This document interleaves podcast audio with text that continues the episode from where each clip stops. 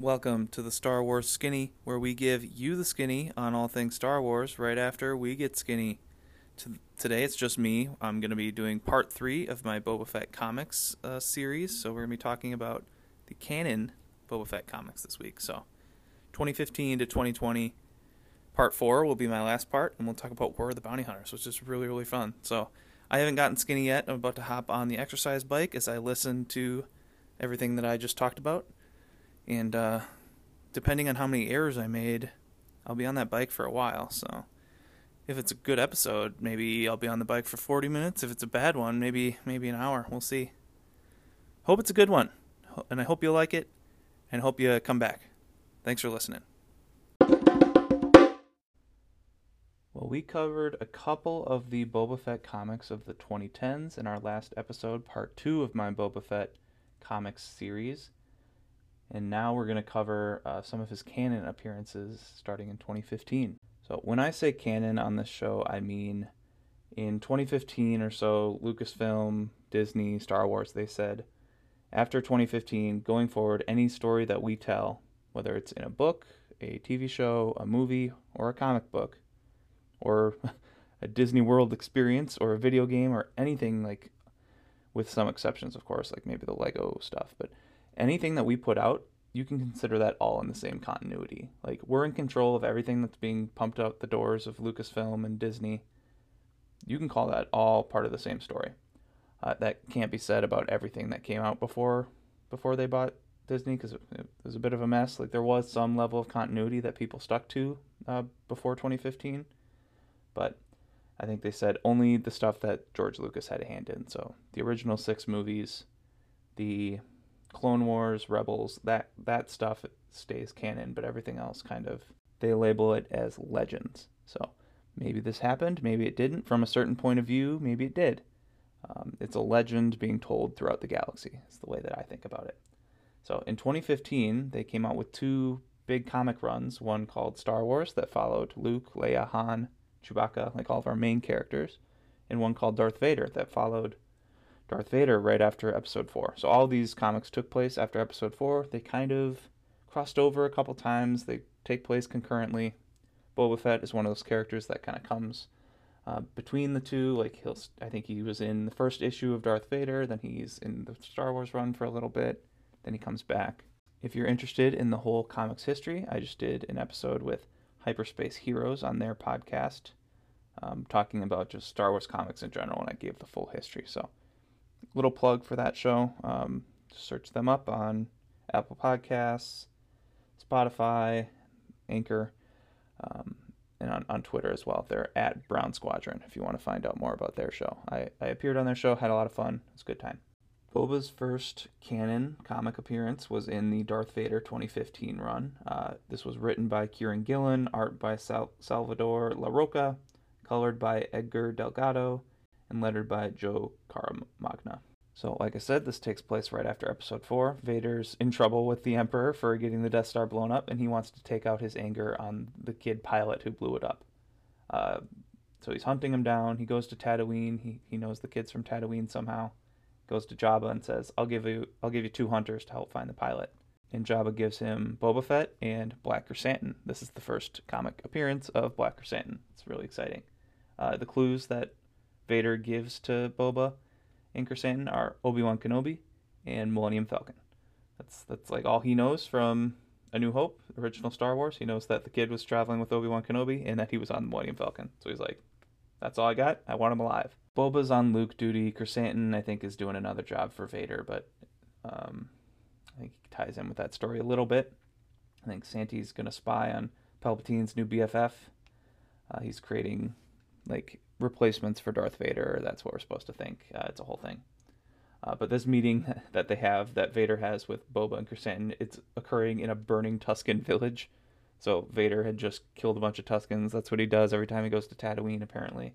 And Boba's sitting there smelling the the, the burning Tusken flesh that, that he had to smell in uh, the Book of Boba Fett. So at this point, Boba has no connection to the Tuskens that we know about. So maybe he's used to used to this gruesome reality of Darth Vader. But looking back on it after the Book of Boba Fett, it's it's kind of sad that uh, Boba has been witnessing the, the massacre of the Tuskens firsthand, even before he was uh, brought into their tribe. Like I said, this Darth Vader run crosses over with the Star Wars run quite a bit. So in uh, issue number four of the Star Wars run, which was written by Jason Aaron, art by John Cassaday, colored by Laura Martin, and lettered by Chris Eliopoulos. Sounds Greek. Cool name. Uh, we open up in Mos Eisley with a stranger that's offering an award for Han Solo. Um, so is this Boba Fett without his armor? These Rodians, uh, so Greedo species, try to rob the stranger, and then the stranger says, knees. And a voice activated scatter blaster under the table kneecaps all of these Rodians. Uh, he's like, oh, they're all the rage on Nar Shaddaa. I guess you boys on Tatooine don't have these things yet. The, stra- the stranger then hires the Rodians to find Han, with no reward. If they fail, they'll die. Han Solo belongs to me. Uh, these Rodians bandage up their kneecaps and are accosted by a second bounty hunter. Tell me what you know about a man called Kenobi. And it's revealed to be Boba Fett asking the questions because Boba's looking for Kenobi at this point. Vader just hired him. Why would he be looking for Han? But at first, you're like, it's kind of playing with you, like, oh, looking for Han. This is totally Boba Fett, like maybe out of the armor and in a cloak or something. But no, we have a brand new bounty hunter type character that we'll see play out in the Star Wars run, and it's a pretty interesting um, connection to the original trilogy's cast of characters that uh, I won't spoil on this episode. Hearing Boba say Kenobi, I also had the thought, does he remember Obi Wan when Obi Wan showed up all wet at his home on Kamino? and uh, sparked this series of events that would eventually lead to his father's death, maybe he holds a grudge. Who's to say? I want Baby Boba Fett and Obi Wan Kenobi, the Disney Plus show. Thank you very much. In issue number five, uh, Boba's out looking for uh, Skywalker. He's slaughtering Rodians, which we saw, Jawas, moisture farmers in the search of this pilot. Um, I kind of had a similar thought of you know Anakin in Attack of the Clones speeding off on Tatooine, going to talk to the Jawas, saying, "Where can I find the Tuskens that took my they took my mother?" Um, but he's not slaughtering the Jawas. I think that's a difference. He even got Duel of the Fates playing when he's on the speeder. He's in kill mode, but he's not killing innocent. I mean, he's killing children at the Tusken camp, but he's not killing the Jawas. Boba Fett is killing everyone he comes across. Boba Fett is a, a cold-blooded killer who worked for the Empire. Yeah, Boba Fett's way more ruthless in these canon comics than he was in the Legends ones. I I've been talking about it for my first two Boba Fett comic episodes that he's not as ruthless as everyone made him out to be. I have to take that back after reading some of this canon stuff. Uh, it's really interesting that there's this character that's existed in comics that, yeah, he's he's a bad guy. He'll kill you if you cross him, but he'll leave you alone if you if you don't cross him.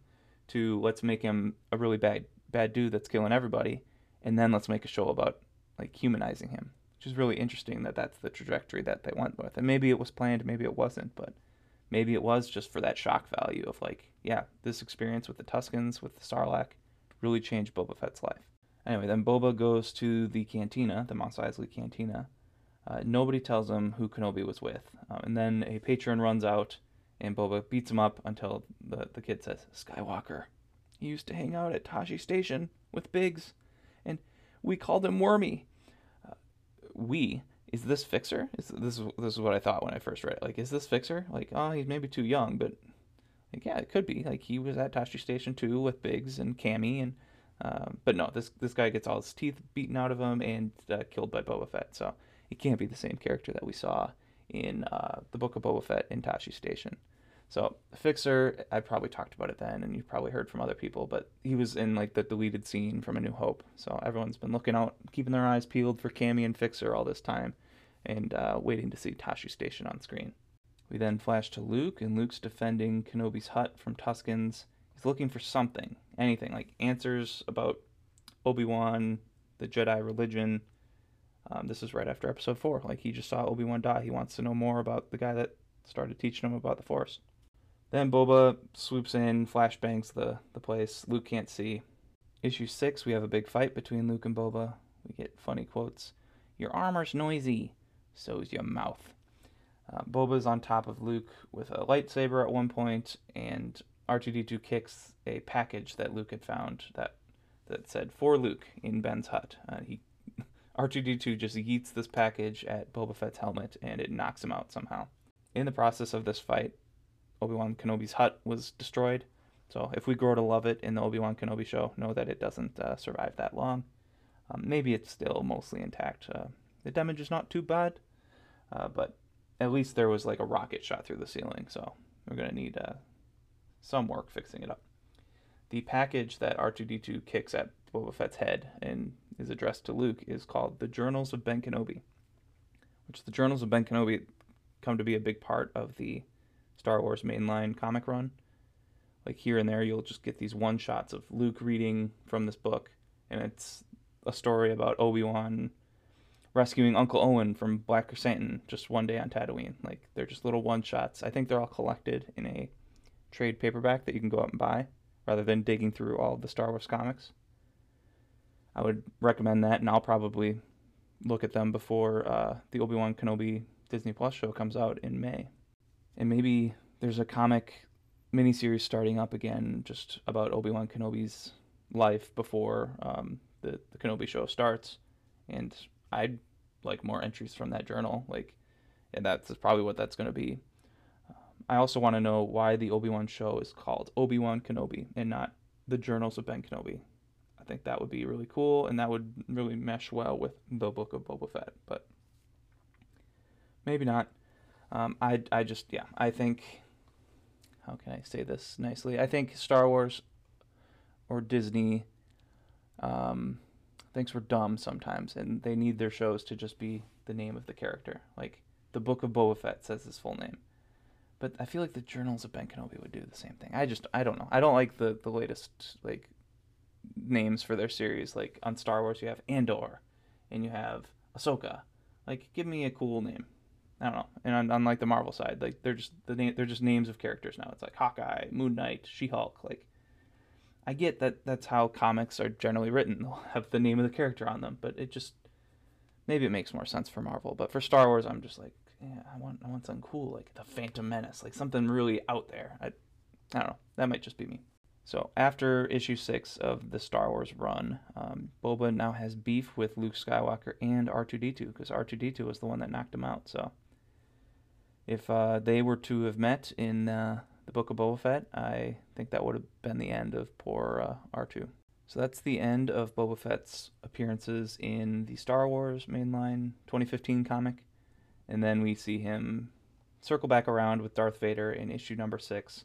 Dr. Aphra, a big character in Star Wars comics in general, uh, who debuted in this Darth Vader 2015 run, notifies Vader of a message from Boba about the boy.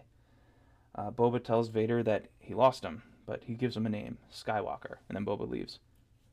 So Vader just heard the name Skywalker for the, for the first time in years, and this is one of my greatest or like my favorite comic scenes uh, that Star Wars has put out. It's Vader just staring out the glass, looking at the Imperial fleet, and he starts like reflecting on Padme and and his children, and he vows that the kid will be his. It will all be his. It's him hatching the join me plan right after Episode Four and as he's doing all this reminiscing, the glass in front of him starts to crack, and it just, like, I don't know, just, uh, it's beautiful comic art of just Vader staring out a window with just cracked glass in front of him. Yeah, it's a, a really powerful scene that I think they showed in both the Star Wars and Darth Vader runs in the comics because they were just so proud of that art. It was really cool. This next Boba Fett appearance is not in like the Marvel comics that are canon. It's in these kids comics that I think also are canon, but they're like a little more cute, aimed for kids, called Star Wars Adventures in 2017. So in that 13th issue, there was a secondary story called Blue Brothers by Nick Brokenshire. Uh, Boba Fett is in this, and that's why it was flagged for me, but uh, he's just in the background of some scenes. But I, I want to talk about it anyway because it's about Max Rebo of the Max Rebo Band. and He's going for a nice stroll. Uh, but then people start chasing him, saying, "Give him, give me back my money, creep!" Uh, and then his brother swoops by on a speeder bike and grabs him by the snout, throws him on the back, saves him. His brother's name is Azul. Uh, that sounds like a fake name. I've heard that he has a brother named Doug, so I think this is Doug Rebo grabbing him by the snout and throwing him on the back. Max fears for their lives. If Jabba finds out that he's stealing on his turf, their Sarlacc food. Uh, Max throws the stolen money off the speeder, makes it rain for Mos Espa. So we talked through the book of Boba Fett. Is Boba going to somehow make it rain on Tatooine with all this talk of water? No. Max Rebo's already made it rain. Jabba spares their life, uh, both of them, because he's he's family to his loyal Jizz wailer Max Rebo. Um, So Azul Doug is punished by wearing the R2D2 drink tray hat on his head at, at a sail barge party. So it's a nice, cute story that Boba Fett's in the background of. When Jabba shows up, there's Boba, but I wanted to talk about it. The Boba Fett one shot was written by Greg Pak, colored by Neeraj Menon, covered by Terry and Rachel Dodson, art by Marc Laming, lettering by Travis Lantham. Starts off by saying, Criminals across the galaxy tremble in fear at the mere mention of the name Boba Fett. Which is true. We've seen it in the book of Boba Fett. He says, I am Boba Fett. And little bunny droids just turn themselves off out of fear. We start on the planet Karajam.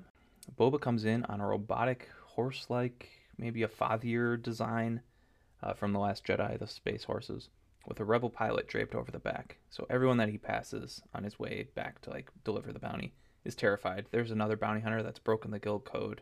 He's worked with the rebellion. He sees Boba Fett passing by and he's like, okay, I gotta bounce. Uh, but Boba doesn't go after him. Uh, Boba brings this bounty back, gets paid, t- picks out his next bounty, and he sees the guy that was outside. He's like, oh, no, I'll pick up that bounty. Uh, this guy's name is Zingo, if I didn't say that already. Uh, Zingo's booking it, looking to cross the desert to meet the Zan sisters. The Zan sisters were mentioned in Solo by uh, Val or Tobias Beckett uh, around the campfire. They're like, oh, we, we could have hired the Zan sisters. Zingo's got to cross the Death Plains, and he doesn't have enough water, so he shoots his buddy and takes his canteen. So then that way he has enough water to cross the Death Plains. Uh, but Boba finds the guy that Zingo left to die, and he gives him some water um, just to get info on where Zingo went, and then leaves him. I presumably just leaves him out in the desert, so the guy probably still dies. But he showed him a little bit of kindness. Zingo finds a town and then strings up and like yeah strings up these villagers, kills some of them. Um, Boba Fett gets to play the hero, and you know it's Boba versus Zingo, and Zingo's clearly the bad guy written out in this comic. Like Boba's hunting him, but this guy he's worked with the rebellion, but he's willing to enslave a town. Like okay. Zingo tells Boba that he broke the guild code because the Empire refused to pay. The bulletin said dead or alive. Wanted alive only, apparently, when he showed up with a dead bounty. It's just funny that the Empire doesn't know what they want. It's kind of like in Mandalorian when the client is like, when he's when he's telling Mando about Grogu, and he's like, "Yeah, dead or alive," and then the the guy next to him, the Doctor Pershing's like, "No, no we need him alive." Like the Empire doesn't know what it wants. It's funny. Um, so Zingo at this point he had no money, he had debts, so he had to poach a gig from another bounty, uh, from another bounty hunter. So that's how he crossed the guild. So the guild code is really interesting. There's a whole book that Lucasfilm published about the guild code. I'd love to review it on the podcast, but wait till we get more bounty hunter content, hopefully later this year. Boba kills this guy, saves the town, but Zingo's last words are he's saying if Boba ever breaks the, the guild code, uh, other bounty hunters will come for him too we didn't necessarily see that. I don't know if that's exactly foreshadowing anything. Like, has Boba been shafted by the guild? Not that we've seen.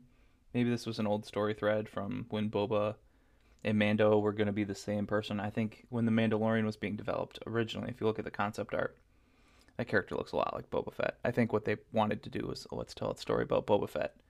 Like he he delivers this bounty. He's this ruthless bounty hunter, just like Mando was, and then he finds Baby Yoda and he grows a heart. I think originally they wanted that to be Boba Fett, but maybe this story was from a time when that was still going to happen. So after Boba kills this guy, the villagers are applauding and they thank Boba all the way back to the bounty station. They're like running up next to his big horse thing. A citizen asks Boba to take out the Zan sisters. They've terrorized the town for years. You hunt bad men, murderers, criminals. And Boba says, I hunt bounties. So Boba at this point is showing a little bit of a heart. Like he saved a town, he gave that guy some water, but he's not going to go be a hero. He's not going to be Mando going and helping a town fight off some raiders just for free. No, he hunts bounties. The next story is from The Age of Republic. This is the Jango Fett story called Training. It's by Jody Houser, art by Luke Ross, colored by Hava Tartaglia, lettered by Travis Lantham, covered by Paolo Rivera. Jango's hiring a crew of nobody bounty hunters. He's taking Boba along, and Boba's complaining, "Why can't we work with Cad Bane?" Oh, that's not Boba Fett's. Let me try that. Dad, Tonwi's here. Why can't we work? Oh boy, why can't we work with Cad Bane, Aurra Sing, or Zam Wesell? because you know them. That was Obi Wan Kenobi. I got to start all this over. this won't make it into the podcast. Jango's hiring a crew of nobodies, and he takes Boba along. Uh, why can't we work with Cad Bane, or Sing, or Zam Wesell? Because you know them. Jango wants to teach Boba about the unknown factor, about working with strangers. It took Jango a long time to build his reputation, to get the jobs that he wants. Young bounty hunters like Boba need to be busy. They need to have a lot of credibility, work up uh, to, to being the best, like, like Jango is. In this one shot, we also get a flashback to when Dooku or I was hired by a man called Tyrannus on one of the moons of Bogden, uh, when Dooku slash Tyrannus hires Jango. And Dooku wants Jango for two reasons. One, because of his reputation for skill and discretion, so kind of what Jango's trying to build with Boba. And two, because he's a human. There are other good bounty hunters out there, but Dooku's like, no, you're a human. That's why I want you. So I think I talked about this a little bit on the last Boba Fett comics episode, but the Emperor and the Empire, they're racist. Like they only want humans in their organization. That's why in the original trilogy, you only see like old white British men operating the Empire. Like, um, obviously, I think they get a little bit more diverse in like current continuity and then in the sequels, but it's still mostly humans working for these fascist organizations, which is really interesting. So, in return for these clones that Jango's going to provide for uh, Darth Tyrannus, he demands one thing Boba. Which, if, if you've seen The Bad Batch, uh, it's interesting that he only demanded one. You'll know what I'm getting at there. So the job is bringing a father back to her father. Uh, kind of messing with Black Sun a bit, another criminal syndicate in the Star Wars universe. Boba and these hunters try. The daughter ends up falling off a ledge. Jango catches. Um, the hunters try to hostage Boba during this to steal the bounty from Jango. Boba kills the guys who attacked him, like little kid Boba's stabbing him, uh, but spares the other because the other one that didn't attack him because he didn't seem aware of the betrayal and he wants him to go tell other bounty hunters what happened. So Boba's already thinking ahead. He's thinking, how can I build my reputation? Then we flash back to Kamino. The the job is over. This is kind of the last couple pages of the comic, but it's Jango walking around with the Kaminoans, just looking at the clones and they're like, "Oh, look at these creations of yours." Like the Kaminoans are saying this to Jango, like, "Aren't you proud?" And he, he says, "No, I'm not proud of livestock bred as cannon fodder. These are Kaminoan creations, not mine." Like his relationship with the clones is really interesting. Like they are Jango Fett, and he's training them for them. I think a little bit. They haven't really confirmed that in canon, but I think he's had a role in like creating them as soldiers. But no, these are Kaminoan creations. They're not mine. He's completely segmenting that part like of his brain. He's like, nope, they're not. They're not mine. Then he goes to his room. Boba's in there, and he says, "A father cannot ask for a better start for his son's legacy." So, Jango and Boba. I love all these Jango and Boba stories. They're so cute. In our last one shot, we have the Jabba the Hutt, uh, Age of Rebellion one called "Great to Be Jabba." This was also by Greg Pak uh, the art and color was done by about 300 people, so I'm not going to list them all. Lettered by Travis Lantham. Starts out on Canto Bight. All these rich people are drinking something called the Tusken Wind. Comes from only one source on Tatooine. Then we flash to Jabba and the Tuskens. The Tuskens come to Jabba with complaints that the Jawas and Imperials are raiding their sacred sites. Jabba initially refuses. The Tuskens get get really ang- angry. Then Boba step- steps out, and the Tuskens stand down. So Tuskens know who Boba Fett is, which is interesting. They know who he is in the armor. I wonder if they know it, when he is with them in the Book of Boba Fett if they recognize him without the armor. They probably don't, which makes it really interesting. Because if he had his armor when the Tuskens found him, like maybe he would have been treated differently. Maybe they would have killed him. Maybe they would have left him to to die in the sands and not nursed him back to health. And it really adds to the story that Boba Fett has to rebuild his entire reputation after the events of Return of the Jedi. He, without any armor, has to earn the trust of the Tuskens, build his gaffi stick, become one of them, and then he has to track down his armor uh, from the Mandalorian and Cobb Vanth without the use of that armor. So he has to become become something else, which is always something I really like. So Jabba ends up agreeing that the Tuskens, like he'll, he'll help them. Uh, these rich folk then show up asking for the Tusken Wind. Uh, Jabba downs the last of it, like in front of them, and says, Scram. Uh, and then on their way out, Bib Fortuna informs them that it's sacred to the Tuskens. They won't sell it. Stealing it could cause a war. Uh, and then Jabba o- overhears this and adds, "Don't ambush them and steal it during." Um, this is not a Jabba the Hutt impression. Jabba overhears this and says, "Don't ambush them and steal it during their night prayers at high moon on the Great Dune. Don't you even think about it." Um, so basically, he's telling them like, "Yeah, this is how you could steal it." The the Richies scheme about it. The Jawas end up overhearing. The Imperials overhear the Jawas. So all of these factions that really want this Tusken wind, this wine created by the Tuskens, are all going to this Great Dune. And they had kind of a standoff when they get there. Uh, the Jawas brought some super battle droids, and they're all pointing guns at each other. Um, and then they shoot each other. And there are survivors, but Boba Fett's there to snipe them and pick them off. And the Tuskens bring all these bodies back to Jabba. So the Tuskens and Jabba had an alliance. They prayed they paid tribute to Jabba with the wine, and Jabba protected them in a way. Things could have been worse with Jabba as the daimyo of Mos Espa. Maybe things just got really bad with Bib Fortuna, and that's why, you know, the trains started coming through shooting at the Tuskens, but I would guess that the Tuskens just weren't aware that the the daimyo, Jabba or Bib or Boba, whoever it is, I don't think they understood that, yeah, that's connected with the guy that sits in that palace, so maybe Jabba had this alliance with them, but was still, you know, being a, a jerk on the side, killing them off the side of trains, or allowing the Pikes to do that. So I really wish we would have seen like kind of a conclusion to Boba's relationship with the Tuskens, which maybe we didn't need it, but maybe Boba like bringing them, giving them a seat at the table, like when they're having that big dinner, like, like oh, when they need foot soldiers, maybe let's bring in the Tuskens. I can see why he wouldn't want to bring in the Tuskens, like he's already gotten one tribe killed, so why bring in more? But I think we, we do see a lasting impact of Boba's relationship with the Tuskens. Like in The Mandalorian, all of a sudden you have to trade with the Tuskens to get across their land. That's a new concept. Boba Fett kind of empowered them a little bit to, you know, stand up to the people that cross their land. So when this, this train comes by, instead of running and hiding, you know, take it down and demand payment. Don't don't kill us. Um, not saying that the Tuskens couldn't do that themselves, but like having Boba there to like say, yeah, this is wrong. Like I've been a lot of places this doesn't happen. You guys own this the sand. You know every grain of sand on this planet. Like you guys are entitled to this. And the Tusken chief ultimately agreeing, like, yeah, let's put our foot down. So I don't know how the whole Tusken um, governance works. Like, does this Tusken clan communicate with other Tusken clans? Because it, it wasn't the same clan doing the hand signals.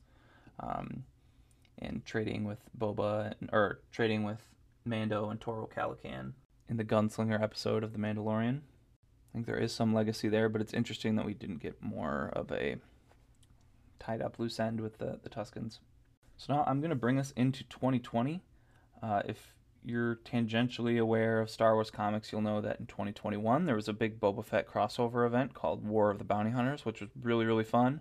And I plan to talk about that on my next episode because I think I can go into that for a while because that's like a big crossover event where all of the comics, which are the Star Wars mainline comic that got rebooted in 2020, the Darth Vader one that got rebooted in 2020, Dr. Aphra, and then a new comic called Bounty Hunters uh, that started in 2020. They all kind of intersect and have this great story that involves an auction for Han Solo's carbonite body uh, because Boba doesn't just take it straight from Cloud City to Tatooine to Jabba. Like there's detours along the way. It's a game of hot potato. It's really fun.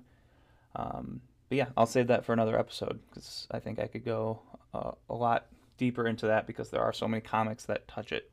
But we have one more Boba Fett story uh, from 2020, and that's in this Bounty Hunters comic that I just talked about. So in issues one through five, Boba's like kind of the villain of the series. The Bounty Hunters comic is written by Ethan Sacks, art is done by Paolo Vianelli, lettered by Travis Lantham, colored by Arif Prianto. We open up on the Unbroken Clan Syndicate on Corellia. This is in a past timeline. They're getting taken out by hunters who are supposed to be enjoying a truce with the other gangs of Corellia. So they're like, oh, why are we getting attacked? We're supposed to be on a truce. These hunters are Bossk, Nakano Lash, who's like a Kit Fisto um, Nautolan species. So like she can breathe underwater. She's pretty cool. Then there's Boba Fett and Valance if you're unfamiliar with Valance, he's Star Wars Terminator. He's like half man, half machine. He's really cool. So we get to see this crew. They're doing a job alongside their client. Like we learn later that it's like a escort, not escort. That sounds like something else. But like they're they're just escorting escorting this client on an assassination mission of theirs. So like they're working for another syndicate. This this guy is going to assassinate a member of the Unbroken Clan, and they're all there as just protection and support. Then we kind of are missing some information, and it'll get revealed throughout the course of the comic. But Lash ends up killing the client that they're all working for, the the Kit Fisto species lady. Boba gets pissed. Oh, she she got us all killed. I'm going to make sure I return the favor. Uh, so all of these bounty hunters are pissed. Uh, Valance, we get a bit more with him. He's not as pissed. He's kind of the, the hero of this bounty hunters run. Like the Bounty Hunters 2020 comic series is Valance's story, and you get appearances from other bounty hunters like Boba Fett and Bossk and Dengar and all them. But he's kind of our good guy, so he's not like trying to kill Lash this whole time. But then we flash forward to the future, and Lash has returned. So this has been years that Lash was missing, and Boba never got her. Uh, a bounty hunter that died on that fateful mission, uh, his sister Tonga, hears Lash is back, and she leaves her wife, and she's like, "Yeah, I'm, I gotta go kill her. She killed my brother, so I'm I'm gonna go kill Lash."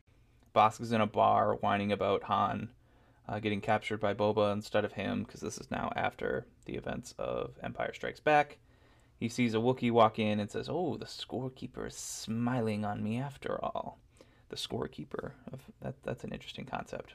Uh, that maybe the, the Trandoshan re- religion is like somebody in the sky keeping score of all the kills that the Trandoshans have made. Pretty cool. The bartender begs Bossk not to fight, but Bossk gets up and I, promise uh, you'll have a new rug because he's gonna kill this Wookiee and uh, give him a rug.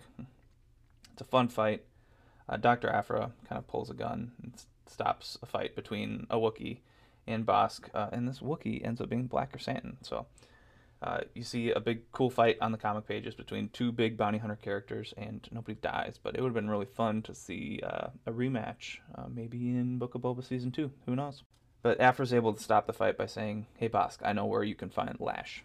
So Boba's bringing Solo to Jabba, and then he hears Lash uh, is back and then he turns around, tells his bounty giver, "Yeah, you can keep the credits. I'm doing this for free. Like this is personal."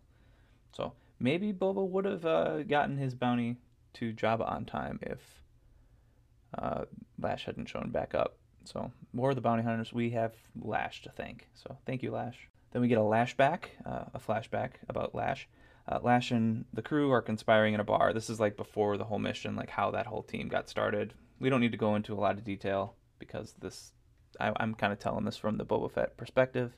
Uh, I might cover this whole comic in more detail if I ever do like a Valance skinny. There ends up being this graveyard planet uh, where this is how Valance finds Lash because he's like he has a good relationship with Lash. She was like his mentor. He's like, okay, this is where her parents are buried. I'll go here and look. Uh, Bossk also somehow gets there, and uh, they have a big fight. Valance wins and then leaves Bossk cuffed to a like a gravestone. Boba shows up later and beats the location out of Bossk, So Boba's now on the hunt. He knows exactly where he can find Lash because Valance and Bossk knew. We learn that Lash is traveling with a young girl. Um, this Thespian bounty hunter tracked them down first somehow. This character that's kind of been in the side of all these panels. Thespians are like the big snake species. There was a Jedi Master in the prequels, I think. Maybe only in The Phantom Menace, but Oppo Rancisis, he's just a big old snake guy with a beard uh, another one of his species uh, finds Lash first, but they end up killing this hunter and uh, escaping. So they they flee into space. There's like wreckage from the Clone Wars, like a ship battle that they're hiding out on one of those ships. Valance end up ends up finding them there. The that Tonga character is there, and she kind of puts a restraining bolt on Valance because he's like half droid. So that's kind of a funny concept that you can well, not funny. That's slavery. But you can throw like a restraining bolt that you'd put on like R2D2 or C3PO. You can put it on probably somebody like Darth Vader, uh, since he's half man, half machine, and maybe he's uh, restrained and can't do as much. So Valance he ends up getting broke. He breaks free from this restraining bolt, and he tells Tonga what went down. He that that's when we get the full story. So about why Lash killed the client on this mission back in the day. Uh, this maybe this serves as like a trigger warning because this, this comic has gotten a lot of criticism about how it treats women, and I, I, I yeah, I should just give a little trigger warning because uh, there's some some violence that is uncomfortable and probably shouldn't be in comic books for children.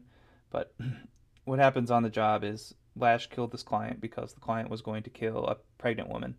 Uh, because it was like a, a star-crossed lover situation where he was in one clan, she was in the other clan, and she got pregnant, and he's like, "Well, we this can't get out." Um, so Lash sees what he's going to do, kills him first, and then helps the pregnant woman escape. The child, so the child that uh, Lash is traveling with now is is that uh, is the daughter of this pregnant woman who died in childbirth. I I don't know. I think maybe there was trauma or injuries sustained from this fight. Um, Boba was even like sniping at them. I don't know if he hit, yeah, it it was uncomfortable. But I guess that's good reason why Lash would have ruined the job back in the day. Like, yeah, they were gonna kill a pregnant woman. I had to step in. Yeah, so Lash actually had a history um, with traumatic experiences involving pregnant women. Her mother, uh, they were just, it was like her mother and her father. Her mother was pregnant and they were having like a picnic or something. And then these air breathing extremists, so on her planet, I guess, they were persecuted for being able to breathe underwater. Um, like attacked her, and I guess I, I don't know if they killed her mom or if they just took her, but there's definitely violence and it was uncomfortable. Uh, Lash escaped, mom didn't, and then she was taken in by slavers. So that's how she came to be part of the underworld, I guess. She kind of was traded, and yeah, it's just nasty stuff. Uh, then we get a cool Boba versus Valance fight. So Boba doesn't care for story time. Boba shows up, shoots Tonga. Like I, th- I think Tonga survives, but in this comic it looks like she's dead. Boba just shows up. I don't care for story time. Valance defends Lash. Um, Boba's like, "You picked the wrong side, droid," and wraps an electro-charged whipcord around him. So it's a fun fight, but Boba's definitely the villain in this scenario, which is kind of refreshing to see like a pure Boba Fett villain story when all of his comics and legends are kind of like, or all of the like Boba Fett colon something comics are like him as the protagonist. He's getting a bounty, like you know he's a bad dude, but you're following him. You kind of understand his motivations. This one, just he's he's a jerk, and you want Valance to beat him up. Boba takes down Valance, and then he's fighting Lash. Boba's angry that Lash damaged his reputation. Nobody does that and lives. The Unbroken Clan shows up. They hacked Valance's eye or something. They start blowing up the ship that everyone's on. Boba flees. Uh, the finale's nice. There's a cute moment between Valance and Lash. Lash is like trapped under some rubble, and Valance is like thanking her. Like he wants to save her, like she saved him back in the day because she was his mentor but she convinces him to run and save the kid. So this this little girl that has been traveling with Lash, Valance is now the the protector of, and they go off into the sunset and run away from the Unbroken Clan. But the Unbroken Clan knows that people escaped, so that ends up being like the through like the big villain for the Bounty Hunters comic is this Unbroken Clan is always after him and always after this kid. So those are the Boba Fett comics of I guess the 2010s and 2020. Um, to get more on the 2021 stuff, stay tuned for my next episode. I'll probably put it out within a couple days here since I'm doing my binging on the Boba Fett comics. I've read all of them. I've read, I think now I can say I've read all of the Boba Fett comics. This War of the Bounty Hunter stuff I read like months ago, so I need to refresh on it a little bit. But after I do that, we'll have part four of the Boba Fett comics series complete. Yeah, we can kind of think about what that meant for the Book of Boba Fett uh, I feel like I understand the character of Boba Fett a lot more, but I wouldn't say that I needed to read all these comics to get that. Uh, I think the show did a really good job of kind of portraying his reputation and then how he had to rebuild it, and then how he kind of came to terms with his past, uh, that past of being the son of a clone. Uh, maybe I could have liked a little bit more on how he's a clone, but maybe we'll get more of that going forward. Uh, how he was a ruthless bounty hunter, how he was, you know, being digested by the Sarlacc, how he rebuilt his reputation with the Tuskens. I that whole story works for me on so many levels. So I'm I'm glad that I, I did this and got to think about things in a different way from reading these comics. But yeah, that'll be it. Uh, I think, like I said, I'm going to start to transition into some Obi Wan Kenobi themed uh, episodes. So if you have any requests on your favorite Obi Wan content, send them my way, and you'll maybe get a skinny about them. Um, some things off the top of my head. There's Clone Wars Wild Space, a Legends book featuring Obi Wan and Bail Organa that I really like.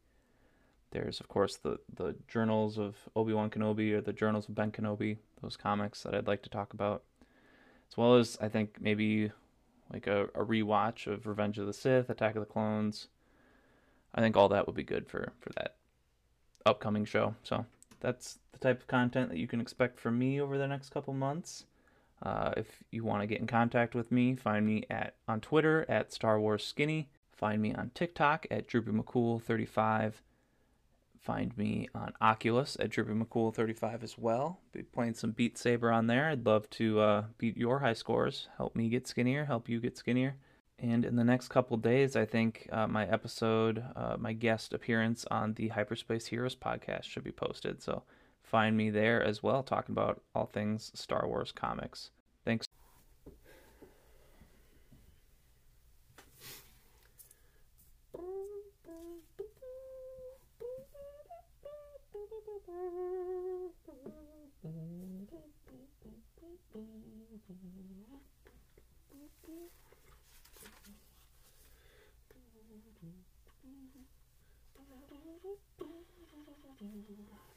Wonderful.